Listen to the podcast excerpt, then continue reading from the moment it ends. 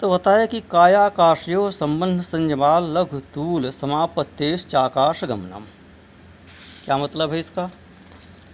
आकाश गमन का रहस्य इसमें बताते हैं। तो कहते हैं काय आकाशयो शरीर और आकाश के सं, संबंध संयमा संबंध में संयम करने से लघुतूल समापत्ति है। और हल्के रुई आदि में समापत्ति करने से, ध्यान केंद्रित करने से आकाश गमनम आकाश गमन की सिद्धि प्राप्त होती है। तो शरीर और आकाश के संबंध में संयम करने से और हल्के रुई आदि में समापत्ति करने से आकाश गमन सिद्धि प्राप्त होती है।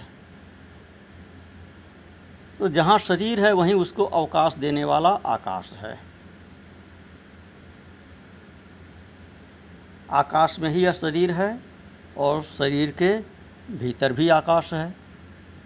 तो इस प्रकार इन दोनों में आधे आधार व्याप्य व्यापक भाव का संबंध है। इस संबंध में संयम करने से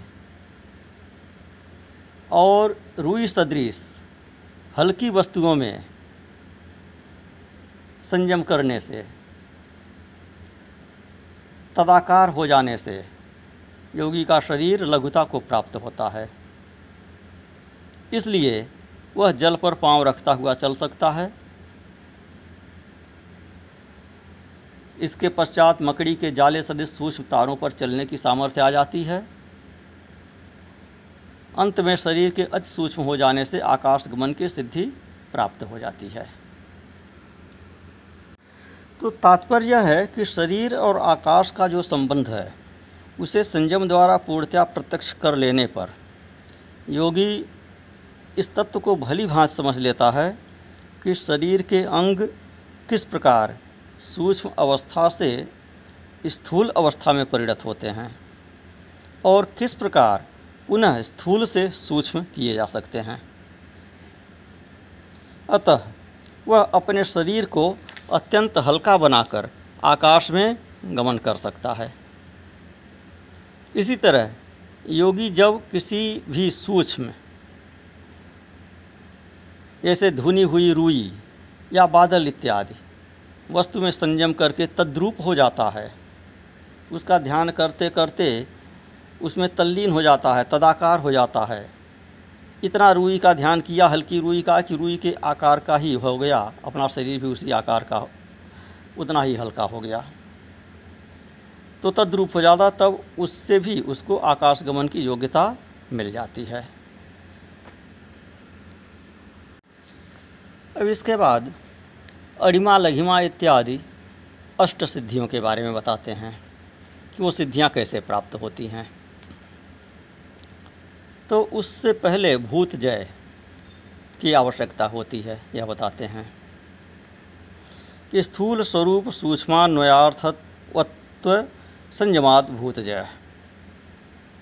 स्थूल स्वरूप, सूक्ष्म, अन्वय, अर्थवत्व, इन पाँच प्रकार की अवस्थाओं में संयम करने से योगी को पाँचों भूतों पर विजय प्राप्त हो जाती है। पृथ्वी, जल, अग्निवायु और आकाश, ये पाँच भूत हैं और इनमें से प्रत्येक की पाँच अवस्थाएँ होती हैं। उन अवस्थाओं को पहचान लेने पर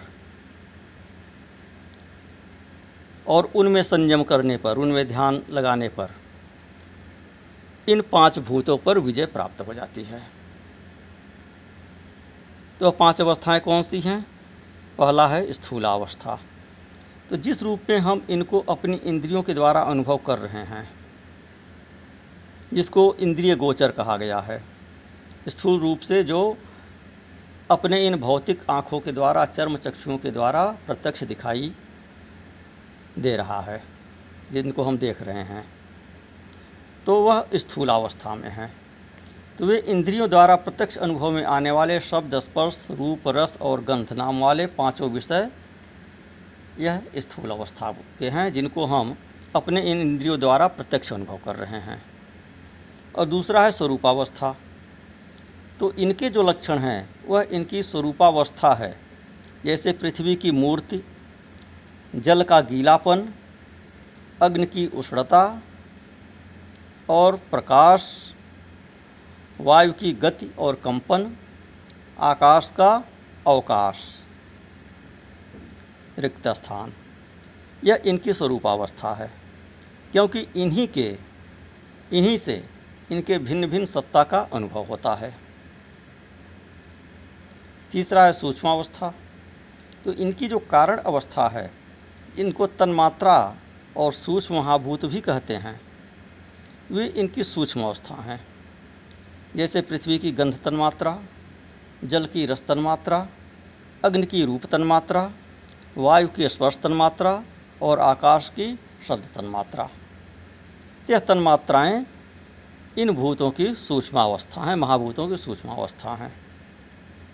और चौथा है अन्वय अवस्था तो पाँचों भूतों में जो तीनों गुणों का स्वभाव अर्थात प्रकाश, क्रिया और स्थिति व्याप्त है, वह इनकी अन्वय अवस्था है। सत्व रजस तथा तमस, जो तीनों गुण अपने प्रकाश, क्रिया और स्थिति, सत्व का गुण है प्रकाश, रजस का गुण है क्रिया और तमस का गुण है, स्थिति। तो इन तीनों गुणों से पाँचों भूतों में अन्वयी भाव से मिले रहते हैं, वह अन्वयी रूप है। पाँचों भूतों में जो तीनों गुणों का स्वभाव व्याप्त रहता है, वह इन भूतों की अन्वयावस्था है। और पांचवा है अर्थवत्वावस्था। तो ये पाँचों भूत पुरुष के भोग और अपवर्ग के लिए हैं। यही इनकी अर्थवत्व अवस्था अर्थात प्रयोजनता है। प्रयोजन अवस्था। तो इन पाँचों भूतों को प्रत्येक अवस्था के क्रम से संपूर्ण अवस्थाओं में भली भात संयम करके जब योगी इनको प्रत्यक्ष कर लेता है, तब योगी का इन भूतों पर पूरा अधिकार हो जाता है। तो इस प्रकार पाँचों भूतों की ये पाँच पाँच अवस्थाएँ हैं तो कुल मिलाकर पच्चीस भेद हो गए। तो पाँचों भूतों के धर्म लक्षण और अवस्था भेदों से पच्चीसों रूपों में क्रम से साक्षात्कार कर लेने से, संयम कर लेने से पाँचों भूतों का सम्यक ज्ञान और उन पर पूरा वश हो जाता है, वशीकार हो जाता है। तो इस प्रकार भूतों के स्वाधीन होने पर जैसे गाय बछड़ के अनुकूल हो जाती है, वैसे ही सब भूतों की प्रकृतियाँ योगी के संकल्पानुसार हो जाती हैं। तो पाँचों भूतों के जो अपने अपने धर्म, शब्द, स्पर्श, रूप, रस, गंध नाम वाले विशेष और आकार आदि सहित जो एक एक रूप हैं, वे स्थूल रूप हैं। तो जब इन पाँच भूतों पर, पाँच महाभूतों पर वश हो जाता है, इन पर विजय प्राप्त हो जाती है, उसके बाद अड़िमा इत्यादि आठ सिद्धियाँ आती हैं। कहते हैं तत्व अड़िमादि प्रादुर्भाव काय संपद धर्मान अभिघातश्च।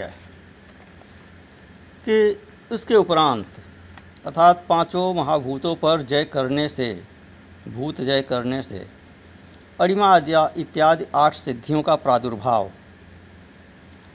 काय संपत्त और पाँचों भूतों के धर्मों से अनभिघात, अर्थात उनसे चोट का न लगना, उनकी बाधा न होना, उनका अवरोध न होना, यह सिद्धि हो जाती है। योगी के मार्ग में ये पाँचों भूत रुकावट नहीं बनते हैं। वह जैसा चाहता है, वैसा ये पाँचों भूत कार्य करते हैं। तो उस भूत जैसे अड़िमा इत्यादि आठ सिद्धियों का प्रादुर्भाव और काय संपत्त होती है, और उन पाँचों भूतों के धर्मों से रुकावट नहीं होती। वे आठ सिद्धियाँ कौन कौन सी हैं? अड़िमा अर्थात शरीर को सूक्ष्म कर लेना, लघिमा शरीर को हल्का कर लेना महिमा शरीर को बड़ा कर लेना, जिस पदार्थ को चाहे प्राप्त कर लेना, प्राप्ति। उदाहरण इसका, अड़िमा का, अड़ु के समान रूप धारण कर लेना, जैसे हनुमान जी रूप धारण करके मसक समान रूप कपिधरी लंकही। गयो सुमेरी नरहरी। मच्छर के समान सूक्ष्म रूप धारण कर लिए। सूरसा के मुँह में जाना हुआ तो अत्यंत सूक्ष्म रूप धारण करके उसके पेट में घुस गए, फिर बाहर निकल आए, फिर विशाल रूप धारण कर लिए। तो जो सूक्ष्म रूप धारण किए वह अरिमा थी और विशाल रूप धारण कर लिए, वह महिमा थी। फिर लघिमा शरीर को अत्यंत हल्का कर देना, जो उदान वायु पर जीतने से जो अभी पिछले वाले क्लिप में बता दिए कि जल, कीचड़ और कांटा इत्यादि का प्रभाव शरीर पर नहीं होता है। उससे ऊपर ही शरीर रहता है और आकाश गमन भी करने लगता है। गरिमा शरीर को भारी कर देना। जैसे हनुमान जी ने अपनी पूँछ को भारी कर दिया, भीमसेन उसकी पूँछ को उठा, हनुमान जी की पूँछ को नहीं उठा पाए। वो गरिमा है।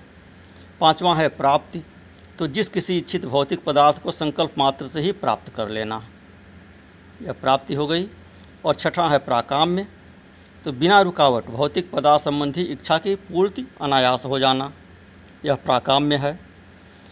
सातवां है वशित्व पाँचों भूतों का और तजन्य पदार्थों का वश में हो जाना। और आठवां है ईशित्व तो उन भूत और भौतिक पदार्थों का नाना रूपों में उत्पन्न करने की और उन पर शासन करने की सामर्थ्य आ जाना, यह ईशित्व है। काय संपत्ति की ही बात करें काय संपत्ति इसके अगले वाले सूत्र में, छियालीसवें सूत्र में उसकी चर्चा है।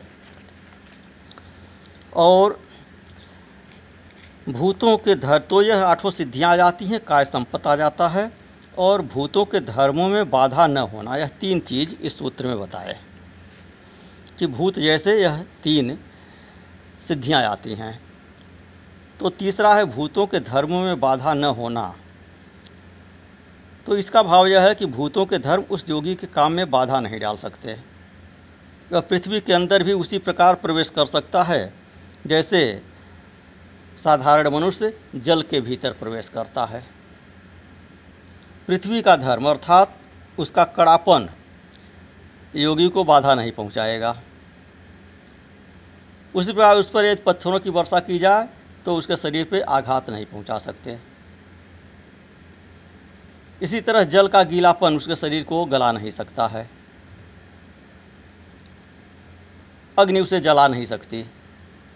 अर्थात सर्दी, गर्मी, वर्षा इत्यादि का भी उसके ऊपर कोई प्रभाव नहीं पड़ता है। तो ये सब सिद्धियाँ भूतों की सब अवस्थाओं पर विजय प्राप्त कर लेने पर मिलती हैं। तो काय संपत्ति को बताते हैं? कि रूप लावण्य, वल, वज्र, संघननत्वानि, काय संपत्ति? कि रूप लावण्य, बल और वज्र के समान संगठन। ये शरीर की संपदाएँ हैं। काय संपत्ति अर्थात शरीर की संपदा। तो भूतों पर जय प्राप्त करने से इसकी भी प्राप्ति हो जाती है। अर्थात अत्यंत सुंदर आकृति मिल जाती है।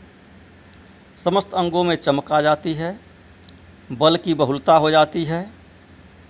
शरीर के समस्त अंगों का वज्र की भांति दृढ़ और परिपूर्ण होना, यह हो जाता है यह काय संपत्ति। इसे कहते हैं, ये शरीर संबंधी संपदा है। तो भूत जय के उपरांत इसकी भी प्राप्ति स्वाभाविक रूप से हो जाती है।